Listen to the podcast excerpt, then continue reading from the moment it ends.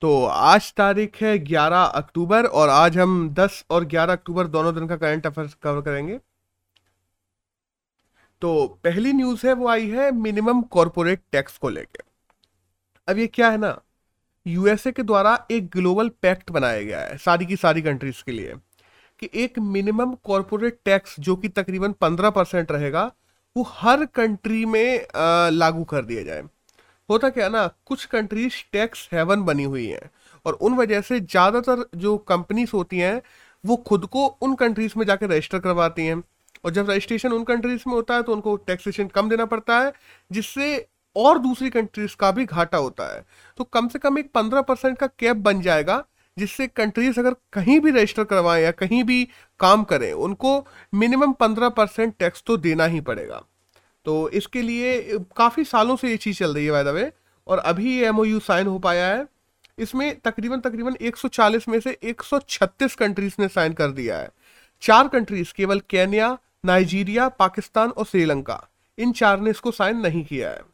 और bye the वे बात की जा रही है कि इसको 2023 तक इम्प्लीमेंट कर दिया जाएगा, लेकिन ज़्यादातर कंट्रीज़ का कहना ये है कि नहीं, हम नहीं कर पाएँगे। हम लोग को तकरीबन तकरीबन 2030 तक का टाइम चाहिए। अब देखते हैं क्या होता है आगे। और अगर इंडिया की बात की जाए कि इंडिया में कॉरपोरेट टैक्स कैसा है तो इंडिया में जो तकरीबन पहले 25 परसेंट था, उससे पहले 27 परसेंट था। इस समय तकरीबन 22 परसेंट कॉरपोरेट टैक्स कर दिया गया है और ओवरऑल सरचार्ज वगैरह सब मिला के तकरीबन 25 परसेंट जो है, वो कॉरपोरेट टैक्स इंडिया में लगता है इस समय। एक नेक्स्ट न्यूज़ है डेनमार्क से, कि डेनमार्क की जो कंट्री हेड है मैटी वो इस समय भारत के दौरे पर आई हुई है। डेनमार्क हम जानते हैं कि आइसलैंड भी डेनमार्क का पार्ट ही है डेनमार्क स्कैंडिनेवियन कंट्रीज़ में से एक है और कॉपन है जो उसकी कैपिटल है। अब अगर बात करें ना कि इंडिया में उन्होंने क्या क्या किया तो ग्रीन पैक्ट है दो। ग्रीन पैक्ट जो इंडिया के साइन में साइन हुए हैं वो मोदी जी से भी मिली वायदा वे और एक तो है रिसर्च एंड क्लाइमेट चेंज को लेके पैक्ट है और एक है ग्रीन हाइड्रोजन को लेके। इन दोनों चीज़ों पे इंडिया और डेनमार्क आपस में आ, काम करेंगे और दोनों देशों की कंपनियों ने भी आपस में एमओयू किए हैं ट्रेड बढ़ाने के लिए। और इस समय बात की जाए तो डेनमार्क को हम लोग तकरीबन 755 मिलियन डॉलर का एक्सपोर्ट करते हैं और तकरीबन 589 मिलियन डॉलर का हम लोग वहाँ से इम्पोर्ट करते हैं। तो हम देखा जाए तो ओवरऑल में सरप्लस में अब डेनमार्क के साथ में रिलेशनशिप की बात की जाए तो 1957 से ही हम लोग देखते हैं। जब हमारे नेहरू जी पहली बार गए थे, तब से हमारे रिलेशनशिप वहाँ से स्टार्ट हुए थे। और दो हज़ार उन्नीस बीस में आ, हम लोग देखते हैं कि क्लाइमेट चेंज पे ग्रीन स्ट्रेटेजिक पार्टनरशिप भी हुई हम लोगों के आपस में। स्टबल बर्निंग को लेके भी उन लोगों ने कम अपनी वो भेजी थी जो मशीनें वगैरह इंडिया में स्टबल बर्निंग की बहुत प्रॉब्लम रहती है तो डेनमार्क से मशीन वगैरह आई थी। वहीं जीआई टेक को भी लेकर हम लोगों ने आपस में काफ़ी काम किया। और डेनमार्क की बात की जाए ना तो जितने भी हम नॉर्म्स देखते हैं हैप्पीएस्ट कंट्री और हैप्पीएस्ट कंट्री में टॉप में तुम्हें दिखाई देगा टॉप फाइव में टॉप थ्री में। डेनिश लैंग्वेज चलती है वहाँ पे। करप्शन सबसे कम है। ओल्डेस्ट फ्लैग की बात की जाए तो डेनमार्क का है, जो बारह सौ उन्नीस में बना था। और हर दस में से पाँच लोग वहाँ पे बाईसाइकिल से चलते हैं बाय द वे जो भी जॉब अप करने जाते हैं, वो भी साइकिल से ही जाते हैं। और ऐसा नहीं है, वहाँ पे लोगों पे कारें नहीं है।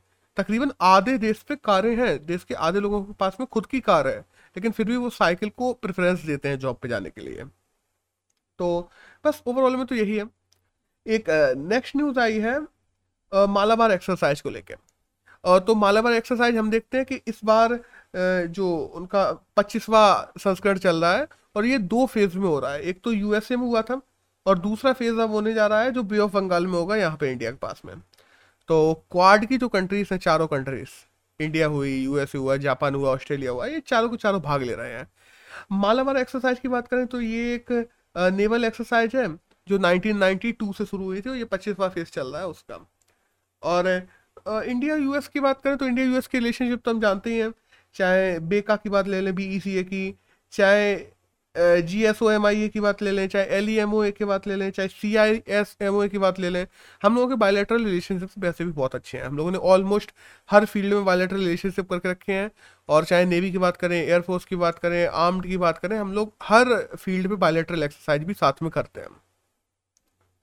एक नेक्स्ट न्यूज़ आई है रिलायंस को लेके, कि जो रिन्यूएबल एनर्जी कंपनी है आरईसी सोलर करके एक कंपनी का नाम है। तो उसको रिलायंस ने तकरीबन पाँच हज़ार आठ सौ करोड़ में चैम चाइना से खरीद लिया है। बाय द चैम चाइना कंपनी की बात करें तो वो चाइनीज़ गवर्नमेंट की सरकारी कंपनी है। तो चाइना से हमारी रिलायंस ने तकरीबन पाँच हज़ार आठ सौ करोड़ में आर सोलर को खरीदा है। अब आर सोलर की बात करें तो ये एक सिंगापुर बेस्ड कंपनी है और तकरीबन इसी से जो चीज़ें निकलेंगी, उनसे हम लोग जामनगर में रिलायंस चार चार गीगावाट का एक सोलर पावर प्लांट लगाएगी। और बाय द वे आने वाले दो तीन साल में उसको दस गीगावाट तक ले जाने का प्लान भी है। दैट्स ऑल एक नेक्स्ट न्यूज़ है पावर ब्लैकआउट को लेके। कि न्यूज़ में आजकल चल नहीं रहा है? जो कोयले का शॉर्टेज चल रहा है, उसको लेके पावर ब्लैकआउट का फियर चल रहा है। हालाँकि हमारी केंद्र सरकार के द्वारा कहना यह है कि ऐसा नहीं होगा। कोल इंडिया लिमिटेड की बात ले लें या गेल की बात ले लें, उन लोगों के पास में सफिशियंट अभी स्टॉक है एक दो हफ़्ते के लिए और आगे भी लगातार उत्सर्जन तो हो ही रहा है, वो चीज़ें मार्केट में आती रहेंगी, ऐसी बात नहीं पावर ब्लैकआउट होगा। बट अगर हम, देखो, ये बात तो है ही है ना कि हम लोग देखते हैं कि साउथ की स्टेट्स की बात करें या और अन्य स्टेट की बात करें नॉर्थ ईस्टर्न की बात करें तो वो लोग तो साफ़ दिखाती हैं कि हाँ बहुत सारे प्लांट्स बंद भी हो चुके हैं इंडिया में और एक दो जगह तो ऐसा भी है कि दो दो तीन तीन दिन का ही कोयला है जो बचा हुआ है उनके पास में एनर्जी निकालने के लिए। तो अब देखते हैं आगे क्या होता है।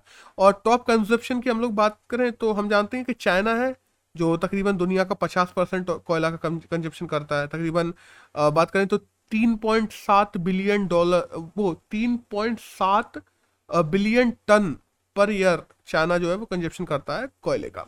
और इंडिया सेकंड नंबर पे लार्जेस्ट है, जो तकरीबन सेवन एटी थ्री मिलियन करता है। ऑल एक नेक्स्ट न्यूज़ आई है अब्दुल कादर खान को लेके। कि हम जानते हैं कि पाकिस्तान के जो फादर ऑफ़ बॉम्ब बोले जाते हैं, वो अब्दुल कादिर खान को बोला जाता है क्योंकि उन्होंने पाकिस्तान में न्यूक्लियर बॉम्ब बनाया था। बाय द वे इनका जन्म भोपाल में हुआ था, ये बाद में पाकिस्तान चले गए थे, जब पार्टीशन हुआ था। और केवल पाकिस्तानी नहीं, इन्होंने पाकिस्तान के साथ साथ में कहा जाता है कि चाइना की मदद से मिलकर बनाया था ये बम और बाद में यही वो इंसान है जिन पे परवेज मुशर्रफ ने भी आ, वो लगाए थे एलिगेशंस के। इन्होंने नॉर्थ कोरिया को न्यूक्लियर बम बनाने में मदद की थी बाद में। तो दैट्स ऑल बस यही है न्यूज़ में कि इनकी अभी हाल ही में निधन हो गया है। एक नेक्स्ट न्यूज़ है क्रूड ऑयल को लेकर कि इंटरनेशनल जो क्रूड ऑयल प्राइसेस हैं वो तकरीबन इस टाइम ऑल टाइम हाई पे पहुँचने वाले हैं। 81 डॉलर पर बैरल हो चुके हैं और बाय द वे ये 86 डॉलर पे पहुँचने वाले हैं। ये मतलब ऑल टाइम ईयरली हाई है ये। 86 डॉलर पहुँचने वाले हैं। ओपेक जो ओपेक प्लस का ग्रुप्स है, जिसमें गल्फ कंट्रीज़ आती हैं, और प्लस का मतलब है कि और भी कंट्री जैसे रशिया या यूएस हो गया, जो उत्सर्जन करते हैं क्रूड ऑयल का। तो ओपेक प्लस जो ग्रुप है, उन लोग आपस में मिलकर निर्णय लेते हैं कि पेट्रोल की प्राइस को कैसे करना है, बढ़ाना है, घटाना है, कितना मांग आ रही है, उस हिसाब से रखना है। तो उस हिसाब से तय किया गया है कि इसको 86 डॉलर पर बैरल कर दिया जाएगा। एक नेक्स्ट न्यूज़ आई है जेजरो को लेकर J E Z R O Jezero है क्या?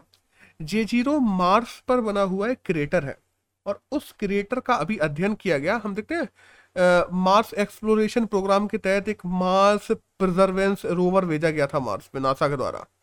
उसके द्वारा जेजीरो जो खड्डा है उसका अभी परीक्षण किया गया तो उसमें ये चीज़ें पाई गई हैं कि वहाँ पे एक नदी थी पहले। नदी भी थी और साथ साथ में वहाँ पे आसपास में बाढ़ भी आई हुई है। मतलब फ्लड और रिवर के साक्ष्य मिले हैं वहाँ से। तो इससे और क्लियर हो जाता है कि मार्स पे आ, हम लोग एक अच्छा और रिलायबल पानी का स्रोत खोज सकेंगे। हो सकता है ज़मीन के नीचे हो में भी और अभी अध्ययन की ज़रूरत है लेकिन हाँ बस अभी ये कि फ्लड और रिवर के साक्ष्य मिले हैं जय से। एक नेक्स्ट न्यूज़ है, वो आई है गैलेंट्री अवार्ड को लेकर जो इंडियन कोस्ट गार्ड्स को हर साल दिए जाते हैं। तो इस साल के जो गैलेंट्री अवार्ड्स हैं, वो इंडियन कोस्ट गार्ड को नई दिल्ली में दे दिए गए हैं। अब वही है कि इंडियन कोस्ट गार्ड अगर न्यूज़ में आ गया तो वो जाना ज़रूरी हो जाता है कि कोस्ट गार्ड कौन है। हम देखते हैं 1960 में इंडियन कोस्ट गार्ड को बनाया गया था और बनाया इसलिए गया था कि स्मगलिंग वगैरह होती थी या लॉ ऑफ़ द सी की बात कर लें, उसको लागू करवाने के लिए इंडिया में इंडियन कोस्ट गार्ड का निर्माण किया गया था। और ये तो हम जानते हैं कि जब से इंडियन कोस्ट गार्ड बनी है, तब से लॉ ऑफ़ द सी की बात कर लें या हम लोग बात कर लें स्मगलिंग वगैरह की तो ये सब चीज़ें भी काफ़ी कम हो गई एक नेक्स्ट एडिटोरियल आया यहाँ पे इंडो पैसिफिक ओशियन को लेकर कि चाइना हुआ और यूएस हुआ। दोनों के बीच में इंडियो इंडो पैसिफिक जो ओशियन है, उस रीजन में काफ़ी ज़्यादा कॉन्फ्लिक्ट बना हुआ है। अब ये कॉन्फ्लिक्ट कैसा है? कि भविष्य में हम देखते हैं कि मिलिट्री कॉन्फ्लिक्ट इनके ऊपर और बढ़ सकता है और ये ज़्यादातर ताइवान स्ट्रेट पे होगा। ये पूरी मतलब बेसिक यही बात है जो इसमें ऑथर ने कही है हमारे एडिटोरियल में। अब ऐसा क्यों कहा है, इसकी बात करें। तो देखो, चाइना चाहता है कि वन चाइना बन जाए। अब वन चाइना क्या होता है? वन चाइना एक चाइना का मैप है जो चाइना चाहता है, जिसमें ताइवान भी है हांगकॉन्ग भी है, कुछ अरुणाचल प्रदेश का पार्ट भी है, इंडिया का, उत्तराखंड का, इंडिया का भी काफ़ी पार्ट है, काफ़ी रीजन्स का, कश्मीर तक का है बाय द वे तो चाइना वन चाइना बनाना चाहता है, जिसमें ताइवान हांगकॉन्ग वगैरह, ये सब इंटीग्रल पार्ट हो जाए चाइना के। वहीं ताइवान के मर्जर के लिए चाइना पूरी तरीके से काम भी कर रहा है, उसका कहना भी है कि 2050 तक ताइवान को मर्जर करने की कोशिश की जाएगी। बट हम ये भी जानते हैं कि ताइवान को यूएस बैक करता है पीछे से। तो इन दोनों चीज़ों को लेके, क्योंकि यूएस ताइवान को बचा रहा है, क्योंकि यूएस ताइवान को अपने लिए एक मिलिट्री बेस के रूप में यूज़ करता है। तो हम बात करें यूएस और चाइना के बीच में अगर कन्फ्रेंट्रेशन जैसे जैसे बढ़ते जा रहे हैं, ये चीज़ आर्म रिटेलिएशन का रूप ना ले लें, इसका डर है। ये बात कही गई है इस आर्टिकल में। कि देखो इंटरनेशनल मार्केट की जब हम बात करते हैं तो वहाँ कॉम्पिटिशन होना अच्छा होता है, कि तुम अलग अलग चीज़ों पे कंपटीशन आओ। बट एक कॉन्फ्लिक्ट कॉम्पिटिशन जब कॉन्फ्लिक्ट में बदल जाता है, और अगर यह क्लैश ऑफ़ आर्म्स की तरफ़ चला जाए तो ये बहुत ज़्यादा खतरेदायक हो सकता है। और यह क्लैश हम जानते हैं, ज़्यादातर होगा ताइवान पे ही हो ताइवान के स्टेट के आसपास ही होगा तो इसका डायरेक्ट और इनडायरेक्ट इम्पैक्ट इंडिया पे भी पड़ सकता है। अब हम थोड़ी तो बात करें ताइवान की। तो 1948 में 49 में हम लोग देखते हैं कि जो माओ थे, उनके नेतृत्व में रिलीजियन और कल्चर रिवॉल्यूशन आया था चाइना में। और फिर वहीं से हम देखते हैं कि ताइवान में पीपल्स रिपब्लिक ऑफ़ चाइना वही है कि पीपल्स रिपब्लिक ऑफ़ चाइना का नाम दे दिया गया, और ताइवान में रिपब्लिक ऑफ़ चाइना बन गई थी। बेसिकली वहाँ पे चाइना में दूसरी गवर्नमेंट आ गई तो चाइना की जो इनलैंड गवर्नमेंट थी, वो भाग के ताइवान पहुँच गए थे। अब आपस में क्या है ना, दोनों एक दूसरे को अपना पार्ट मानते हैं। जो ताइवान की गवर्नमेंट है, वो कहती है कि चाइना का जो मेन लैंड है, वो मेरा पार्ट है। और चाइना के मेन लैंड की जो गवर्नमेंट है, उसका कहना है कि ताइवान मेरा पार्ट है। अब देखो, दोनों में अगर फोर्स की बात करें, दोनों में पावर की बात करें तो नो डाउट चाइना बहुत ज़्यादा दमदार है, वो तो है ही।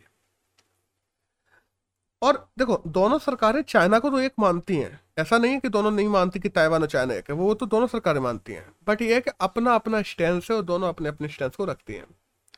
अब ताइवान की बात करें तो कोरियन वॉर के टाइम ताइवान को यूएस ने बेस के रूप में भी इस्तेमाल किया था। बाद में जब ताइवान ने मदद मांगी थी तो यूएस ने उसको बैक करने की पूरी कही थी कि हमें, जब भी ज़रूरत पड़ेगी हमें लगेगा ताइवान को अधिग्रहण करने की कोशिश कर रहा है, कौन? चाइना। तो हम ताइवान की पूरी मदद करेंगे। अब ताइवान और चाइना दोनों अपनी अपनी सोवरनिटी को क्लेम करते रहते हैं। अपन पीपल रिपब्लिक्स ऑफ़ चाइना की बात करें तो उन्होंने आपसी नीति में चा, मतलब चाइना अपनी नीति में ताइवान को भी अपना बताया है। और दूसरी तरफ़ एक तो ताइवान को वो अपना बताते हैं और काफ़ी बार कुछ पॉलिसीज़ में वो लोग बहुत लेक्सिस्ट भी हो जाते हैं ताइवान को लेके। लेकिन दूसरी तरफ़ वो लोग स्टिक पॉलिसी भी अपनाते हैं कि हाँ भाई डंडा उठा लो वो वाला सीन तो चाइना की और चाइना का बेसिकली मानना ये है कि चाइना की जो इकोनॉमिकल इंटीग्रेशन हो रहा है। चाइना की जो इकोनॉमिकल मजबूती आ रही है उससे ताइवान का इंटीग्रेशन ऑटोमेटिकली हो ही जाएगा आने वाले समय में। वहीं हम बात करें democratic progress democratic progressive party जो चाइना में है, उसका कहना यह है कि हम लोगों को इंडिपेंडेंस दे देनी चाहिए और ताइवान को एक अलग देश के रूप में मान लेना चाहिए। बट वही है कि चाइना की मेन गवर्नमेंट तो नहीं मानती तो डीपीपी की सुनता कौन है, वो वाली बती हुई है। और यही हम देखते हैं कि यूएसए यूएसए आता है यूएस ने अभी हाल में क्वाड बनाया है। और क्वाड में इंडिया और हम बात करें ऑस्ट्रेलिया हुआ जापान हुआ, ये सब है। वहीं ऑकस बनाया है ए यू के यूएस तो ये जो ग्रुप्स बन रहे हैं, इनसे भी यूएस चाहता है कि जो Indo Pacific Indo Pacific region है, इसमें यूएस अपनी धाक बना के रखे एक तरीके से। वो चीज़ कम नहीं होनी चाहिए। तो इधर से यूएस इन चीज़ों को कर रहा है, दूसरी तरफ़ से चाइना अपनी पॉलिसीज़ को निरूपित कर रहा है। और अगर ऐसा ही चलता रहा तो हो सकता है ये सारी चीज़ें मिलके चाइना को कर दें ट्रिगर और अगर ऐसा होता है, ये चीज़ सच में चाइना को ट्रिगर करती है तो हो सकता है आने वाले समय में यूएस और चाइना के बीच में एक बड़ी लड़ाई हम लोगों को देखने को मिलेगी। आर्म्स रिटेलिएशन देखने को मिलेगा, और अगर ये देखने को मिलेगा तो हमें देखने को मिलेगा ताइवान साइड में। क्योंकि हाल में जैसे हम देखते हैं ना, जैसे क्वाड और ऑकस में जैसे यूएस और ऑस्ट्रेलिया वगैरह जुड़े हैं तो ऑस्ट्रेलिया और चाइना के बीच में जो कोल्ड डील्स थी, वो टूट गई हैं हम लोगों ने देखा। क्योंकि ऑस्ट्रेलिया जो न्यूक्लियर पावर सबमरीन है, उन सब का निर्माण करने लगा है। और चाइना का मानना यह है कि ये चाइना के खिलाफ किया जा रहा है, सीधी सी बात। तो डेट्स ऑल बस इस आर्टिकल में तो यही सब था कि हाँ अगर ऐसी ही स्थितियाँ बनी रही, इन स्थितियों को अभी सही करना ज़रूरी है। अगर ऐसी ही बनी रही तो आने वाले समय में ना केवल चाइना और यूएस के लिए, बल्कि पूरे विश्व के लिए खतरा हो सकती है। एक नेक्स्ट न्यूज़ आई है एयर इंडिया को लेकर अब ये क्या है ना? देखो, पूरी हिस्ट्री से बात करते हैं हम लोग एयर इंडिया की। तो 1939 में हम देखते हैं कि जीआईडी टाटा जो थे तो हम देखते हैं कि काबुल से प्लेन उड़ा, लाहौर से प्लेन उड़ा के लाए थे, यहाँ पे नई दिल्ली और उन्होंने टाटा टाटा के द्वारा ही टाटा के द्वारा ही एयर इंडिया की जो है, स्थापना की गई थी 1939 में। उसके बाद में 48 में हम देखते हैं कि सरकार को 49 परसेंट की भागीदारी दे दी गई थी और फिर 1953 में सरकार ने 100 परसेंट भागीदारी ले ली थी, राष्ट्रीयकरण कर दिया था। उस समय सरकार बाहर से किसी को आने नहीं देती थी, कोई भी और दूसरी एयरलाइंस थी नहीं, एक ही थी एयर इंडिया और उस पर सरकार की मोनोपोली हो गई थी, एक तरीके से बोली जाए तो। और वही है कि यही एक एयरलाइंस थी 1994 तक। अगर हम बात करते हैं तो 1994 तक केवल एयर इंडिया ही थी जो यहाँ पे बनी रही। फिर हम लोगों ने 1991 में एलपीजी किए हैं और 1994 से इवन दो टाटा की भी जो भागीदारी है, वो हम लोगों ने धीमे धीमे कम करनी शुरू की। मतलब इंडियन गवर्नमेंट ने उसकी में भागीदारी कम करनी शुरू की और जो और प्लेयर्स थे, उनको भी इंडिया में आने का मौका दिया। अब हम देखते हैं कि 2021 में पूरी तरीके से फिर से टाटा ने एयर इंडिया को वापस खरीद लिया है। और हम बात करें ना कि टोटल डोमेस्टिक मार्केट शेयर की तो टोटल डोमेस्टिक मार्केट शेयर में टाटा टाटा के पास में केवल एयर इंडिया के आने से 13.8 परसेंट जो डोमेस्टिक मार्केट शेयर है, जो अभी तक एयर इंडिया के पास में था, वो टाटा के पास में पहुँच गया है। और टाटा हम दूसरी तरफ़ जानते ही है विस्तारा हुआ या और भी एयरलाइंस हैं तो टाटा के पास में एक अच्छा खासा चंक हो गया है। अब टाटा अगर इंडियन एयरलाइंस की बात करें या विस्तारा की बात करें मतलब और भी है उसके पास में तो ओवरऑल एयरलाइंस बिज़नेस में बात करें इंडिया में तो टाटा एयरलाइंस टाटा खुद में सेकंड नंबर पे आ गया है इंडिगो के बाद। वहीं हम बात करें कि सिविल एविएशन की तो सिविल एविएशन में अगर टाटा इसी प्रकार से बढ़ता रहा और अच्छे काम करता रहा तो मे भी एक अच्छी टक्कर दे सकता है, एक अच्छा कंपटीशन दे सकता है इंडिगो को, और साथ ही साथ में हम ये भी जानते हैं कि हो सकता है अपनी मोनोपोली भी स्थापित कर ले मे भी अब इतना तो बेसिक हम जानते हैं कि अठारह हज़ार करोड़ में खरीदा गया है और उसके पास में जितने भी रूट्स हैं, जितने भी कंट्रीज़ में उसके प्लेन्स जाते थे एयर इंडिया के, यहाँ तक कि जो ग्राउंड सेफ्टी वगैरह है, जो ग्राउंड पे, जो हम बोलते हैं ना ग्राउंड मेंटेनेंस उसका भी फिफ्टी परसेंट स्टेक्स टाटा ने खरीद लिए हैं एयर इंडिया के। बट अब यहाँ पे प्रॉब्लम क्या है? हम लोग देखते हैं कि गवर्नमेंट ने 2007 के बाद से जब से और एयर इंडिया डूबना शुरू हुई गवर्नमेंट रिवाइव नहीं कर पाई। गवर्नमेंट ने लाखों करोड़ रुपए लगा दिए टैक्स पेयर्स के और वो सब फालतू चले गए, वो रिवाइव नहीं कर पाई। जिनमें अगर हम कुछ मेन प्लेयर्स की बात करें तो मेन चीज़ों की बात करें तो हाई फ्यूल कोस्ट की बात कर लो स्टाफ मैनेजमेंट की बात कर लो, क्योंकि स्टाफ कहीं बहुत ज़्यादा होता है इंडिया में कोई कोई एयरलाइंस में बहुत कम होता है, ये सारे सीन होते हैं। लॉसेस की बात कर लें कि एयर इंडिया के पास में लॉस हैं जो बहुत ज़्यादा बढ़ गए थे। और यही लॉस धीरे धीरे बढ़ते रहे और साथ साथ में हम देखते हैं इंडियन एयरलाइंस का मर्जर और कर दिया इंडिया एयर इंडिया में। तो आखिरकार एयर इंडिया पूरी डूब ही गई। इतने लॉसेस हो गया उस पर by the way in losses को तो भारत सरकार ही चुकाएगी। अभी तो भारत ने पूरा भारत सरकार ने पूरा बेच दिया है टाटा को उसको। तो आखिर में बेचना ही पड़ेगा जब सीधी सी बात है। अब ये जो फ्यूल प्राइस है या स्टाफ मैनेजमेंट की बात हो गई है और प्रॉब्लम की बात की, गई है अभी ये केवल गवर्नमेंट के लिए ही तो थी नहीं ना। ये तो टाटा के लिए भी होगी। तो टाटा, ये फ्यूल प्राइसेस को देखते हुए हम देखते हैं कोविड क्राइसिस चल रहा है। कोविड क्राइसिस की वजह से एविएशन वैसे ही थोड़ा कम चल रहा है, लोग ट्रैवल कम कर रहे हैं। इन सबको देखते हुए एयर इंडिया को टाटा कितना रिवाइव कर पाएगी? ये एक बहुत कठिन काम है और एक बहुत बड़ा चैलेंज भी होगा अगर हम बात करते हैं टाटा के पॉइंट ऑफ़ व्यू से। और अगर टाटा ने इसको कहा जा रहा है रिवाइव कर लिया तो Tata is going to be next one of the biggest market players in civil aviation in India तो अब ये सब चीज़ें तो देखने वाली होंगी। हाँ by the way Indian government ने ये कहा है कि हाँ जो एयर एयर इंडिया है, उसको रिवाइव करने में टाटा को अगर थोड़ी बहुत मदद चाहिए पड़ेगी तो इंडियन गवर्नमेंट भी देगी। Not in a form of cash but ऐसे मान लो कि चार प्रकार की और सुविधाएँ चाहिए है या कहीं से कुछ परमिशन वगैरह चाहिए है तो उन चीज़ों को लेके इंडिया जो गवर्नमेंट है इंडियन गवर्नमेंट वो भी टाटा की मदद करेगी। अब वही है ना कि कहने और करने में बहुत अंतर होता है। अब देखने वाली बात ये होगी कि ये कहा ही गया है कि इसको सच में इम्प्लीमेंट भी किया जाएगा और किया जाएगा तो कहाँ तक किया जाएगा। और टाटा इंडियन एयरलाइंस को आ, जो फिर एयर इंडिया को सॉरी एयर इंडिया को फिर से उस मुकाम पे पहुँचा पाएगी जिस पे वो थी ये तो फ्यूचर ही बताएगा। तो दैट्स ऑल इस आर्टिकल में तो यही लिखा था। और आज की अगर बात करें 11 अक्टूबर की तो 11 अक्टूबर और 10 अक्टूबर, इन दोनों में तो यही करंट था जो हमारे एग्ज़ाम के लिए जानना ज़रूरी था। That's all